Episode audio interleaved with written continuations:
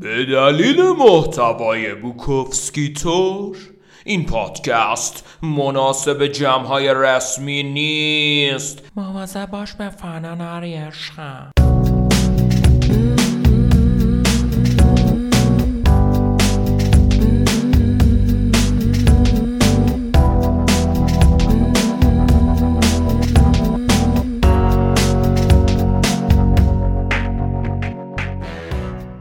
دوستان سلام، پالمنترا کاستروف مختفر و به مفتخر یکی نیست بگه اول حرف زدن یاد بگیر.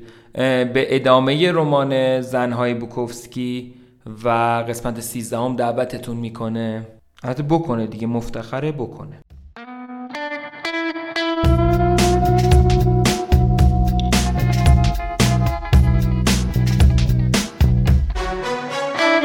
بعد اون بیهوش شدم. فکر کنم زیادی ویسکی خورده بودم. یادم نمیاد کی رسیدیم به خونه نیکول. صبح که بلند شدم دیدم روی تخت غریبه‌ای پشت به یه نفر دراز کشیدم. دور و برمو نگاه کردم و یه حرف بزرگ الفا رو دیدم که برای تزیین اونجا آویزونش کردن. حرف ان بود، ان مثل نیکول. حالم بد شد، رفتم دستشویی. با خمیر دندون نیکول قرقره کردم. صورتمو شستم، موهامو شونه کردم، ریدم و شاشیدم. دستمو شستم و کلی آب از شیر دستشویی خوردم. بعد برگشتم به رخت خواب. نیکول بلند شد، رفت دستشویی و برگشت. این بار روش به من بود. شروع کردیم به بوسیدن و نوازش همدیگه. تو فکرم گفتم ببین لیدیا، روش من معصومانه است، بدون نامردی. من به روش خودم به تو وفادارم. سکس دهانی در کار نبود. وضع معده‌ام خرابتر از اینا بود. رفتم روی زن سابق دکتر معروف، جهانگرد با فرهنگ. تو کتابخونه‌اش آثار خواهران برون‌تر رو داشت. هر دومون از کارسون مک‌کالرز خوشمون میومد. رمان قلب، صیادی تنهاست. سه یا چهار ضربه حسابی وسط تلمبه زدنام بهش زدم و به نفس نفس افتاد. حالا میتونست یه نویسنده رو بی واسطه و دست اول بشناسه.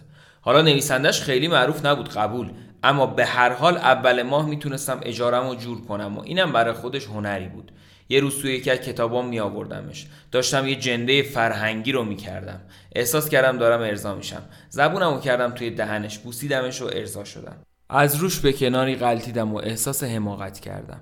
کمی بغلش کردم و بعد رفت توی دستشویی. شاید کردنش توی یونان بیشتر میچسبید. آمریکا برای کس کردن جای گوهیه. بعد از اون هفته دو یا سه بار بعد از ظهرها به نیکول سر میزدم. شراب میخوردیم، حرف میزدیم و گهگاه عشق بازی میکردیم. کم کم متوجه شدم که خیلی کششی نسبت بهش ندارم. فقط برای وقت گذرانی بود و برای اینکه کاری برای انجام دادن داشته باشم. فردای اون روز کذایی با لیدیا آشتی کرده بودم. از من میپرسید بعد از ظهرها کجا میرم. منم میگفتم سوپرمارکت. راستم بود، اولش میرفتم سوپرمارکت. هیچ وقت ندیدم خیلی تو سوپرمارکت وقت بگذرونی. یه شب مست کردم و به لیدیا گفتم که نیکول نامی رو میشناسم. نشونیش رو هم گفتم، اما گفتم چیز خاصی بینمون نیست. اینکه چرا یه همچین چیزی رو بهش گفتم برای خودم هم روشن نیست. وقتی آدم مشروب میخوره مغزش از کار میفته. یه روز بعد از ظهر داشتم از مشروب فروشی میومدم و تازه رسیده بودم به خونه نیکول.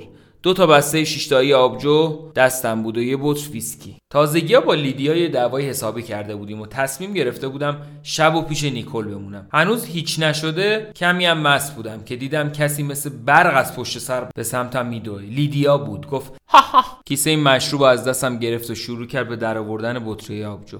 یکی یکی میکوبیدشون روی پیاده رو و خوردشون میکرد. شکستنشون صدای انفجار میداد. بلوار سانتا مونیکا جای خیلی شلوغی بود. ترافیک بعد از ظهری تازه داشت تشکیل میشد. تمام این برنامه‌ها هم دقیقاً جلوی در خونه نیکول داشت اتفاق میافتاد. بعد لیدیا رسید به بطری ویسکی. از کیسه بیرونش آورد و سر من فریاد کشید. ها، میخواستی امشب اینو بخوری یا این زنیکه رو بکنی؟ بطری رو کوبید روی سیمان. در خونه نیکول باز بود و لیدیا از پله ها دوید بالا. نیکول بالای پله ها ایستاده بود. لیدیا با کیف بزرگ شروع کرد به زدن نیکول. کیف بند بلندی داشت و لیدیا تا جایی که میتونست کیفو تاب میداد و ضربه های وحشتناکی رو نثار نیکول میکرد. این مردمانه، این مردمانه، دوروبار مردمان نمیچرخی. بعد دوید پایین، از جلوی من گذشت، از در بیرون رفت و دوید توی خیابون. نیکول گفت یا خدا، این دیگه کی بود؟ این لیدیاست. یه جارو با یه کیسه بزرگ کاغذی بده من. رفتم توی خیابون و شروع کردم به جمع کردن شیشه خورده‌ها با جارو.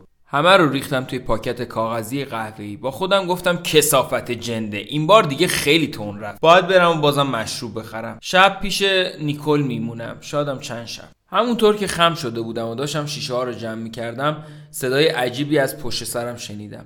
دور و برم رو دیدم، لیدیا بود سوار بر چیز. ماشین رو انداخته بود توی پیاده رو، داشت با سرعت پنجاه کیلومتر در ساعت به طرف من میومد. پریدم کنار ماشین، با فاصله سر سوزنی از کنارم گذشت.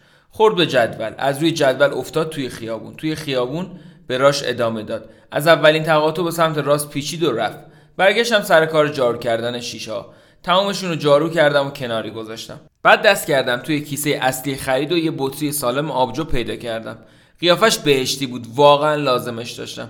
میخواستم درشو باز کنم که یه نفر اون از دستم قاپید. لیدیا بود. دوید سمت خونه نیکول و بطری رو به سمت شیشه خونه پرتاب کرد.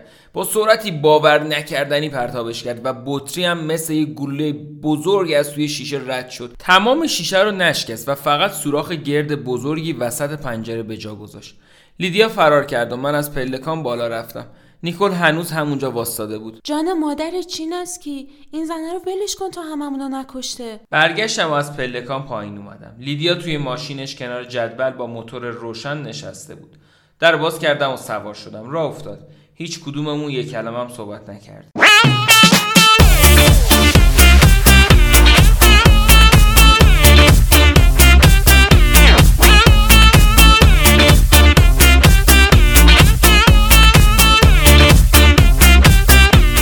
دختری از نیویورک چند وقتی بود که برای من نامه مینوشت. اسمش میندی بود. چند تا از کتابامو خونده بود، اما بهترین نکته نامه‌هاش این بود که به ندرت چیزی درباره نویسندگی مینوشت. فقط یادش میمون بنویسه که خودش نویسنده نیست. چیزای کلی تو نامه‌هاش مینوشت و خصوصا نامه‌ها پر بود از مسائل مربوط به مردا و سکس. میندی بیست و پنج سال داشت. نامه‌های طولانی مینوشت و دستخطش محکم، منطقی و در عین حال شوخ و شنگ بود. همیشه نامه‌هاشو جواب میدادم و وقتی نامه‌ای از اون تو صندوق پستی میدیدم ذوق میکردم. بیشتر آدما تو نامه‌هاشون قابل تحمل ترن تا تو مصاحبت کلامی. بعضیام بلدن نامه‌های هنری و مبتکرانه بنویسن، اما همین آدما وقتی میرن سر وقت شعر یا قصه نویسی تو دام خودستایی و روده درازی میافتن. بعد میندی شروع کرد به عکس فرستادن برای من. به فرض واقعی بودن عکس‌ها کمابیش زن خوشبر و رویی بود. چند هفته دیگه با هم نامه نگاری کردیم و بعد توی نامه نوشت که تعطیلات دو هفته‌ای پیش رو داره. پیشنهاد کردم با هواپیما سری به من بزنه. جواب داد که میاد. شروع کردیم به تلفنی حرف زدن. دست آخر تاریخ ورودش به فرودگاه بین‌المللی لس آنجلس رو به من داد. به اون گفتم که میام فرودگاه. هیچ چیز نمیتونست جلومو بگیره. تاریخو تو ذهنم نگه داشتم. با لیدیا قرار کردن هیچ وقت کار سختی نبود. من ذاتاً آدم انزوا طلبی بودم. همین که با یه زن زندگی کنم، باش غذا بخورم، باش بخوابم و باش تو خیابون قدم بزنم برام کافی بود. نه حال حرف زدن و درد و دل داشتم، نه حس رفتن به جای غیر از میدون اسب دوانی و مسابقه بوکس.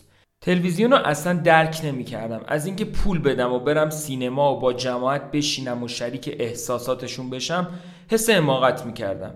حالم از مهمونی به هم میخورد، از بازی کردن، کثافت بازی‌های جنسی، لاس خشک زدن، مس بازی‌های آماتوری و آدم‌های کسالت‌آور متنفر بودم. اما مهمونی و رقص و گپ‌های کوچیک دوستانه حال لیدیا رو جا می‌آورد. خودش رو الهه جذابیت می‌دونست، اما خود بزرگبینیش زیادی تابلو بود. برای همین تمام بحث‌های ما از اینجا شروع می شد که من طاقت دیدن هیچ کس رو نداشتم و اون دنبال جمع کردن حد اکثر آدم ممکن بود. چند روز قبل از رسیدن میندی دست به کار شدم. تو رخت خواب با هم خوابیده بودیم.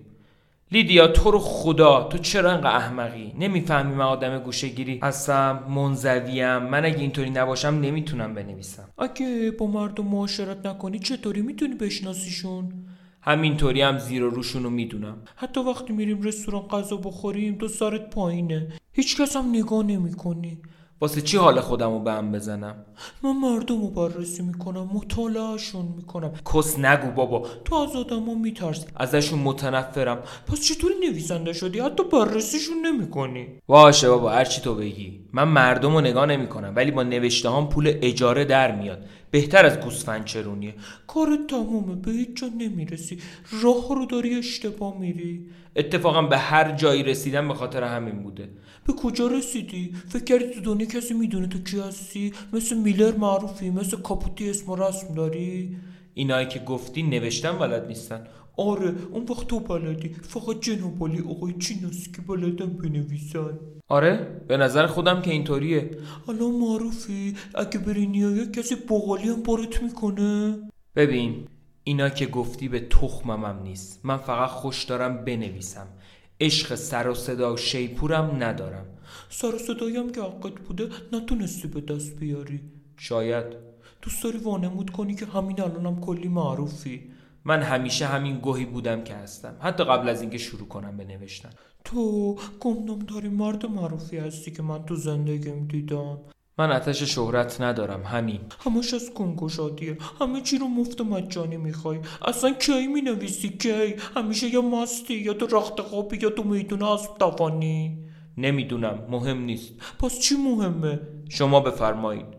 باشه بهت میگم چی مهمه. خیلی وقته یه مهمونی نرفتیم، خیلی وقته یه آدم دورو برم ندیدم. من از آدم خوشم میاد. خواهرم عاشق مهمونی هن. چند هزار کیلومتر رانندگی میکنن تا برسم به یه مهمونی. ما تو یوتا اینطوری بزرگ شدیم. آخه مهمونی که چیز بدی نیست. مهمونی یعنی یه جایی که ملت توش خودشونو شل میکنن و یه خورده خوش میگذرونن. تو یه طرز تفکر تخمی تو سرته، فکر میکنی خوشگذروندن آخرش ختم میشه به بکن بکن یا مسی. بابا آدما محترمن، تو مشکلت اینه که خوشگذروندن بلد نیستی. من از مردم خوشم نمیاد.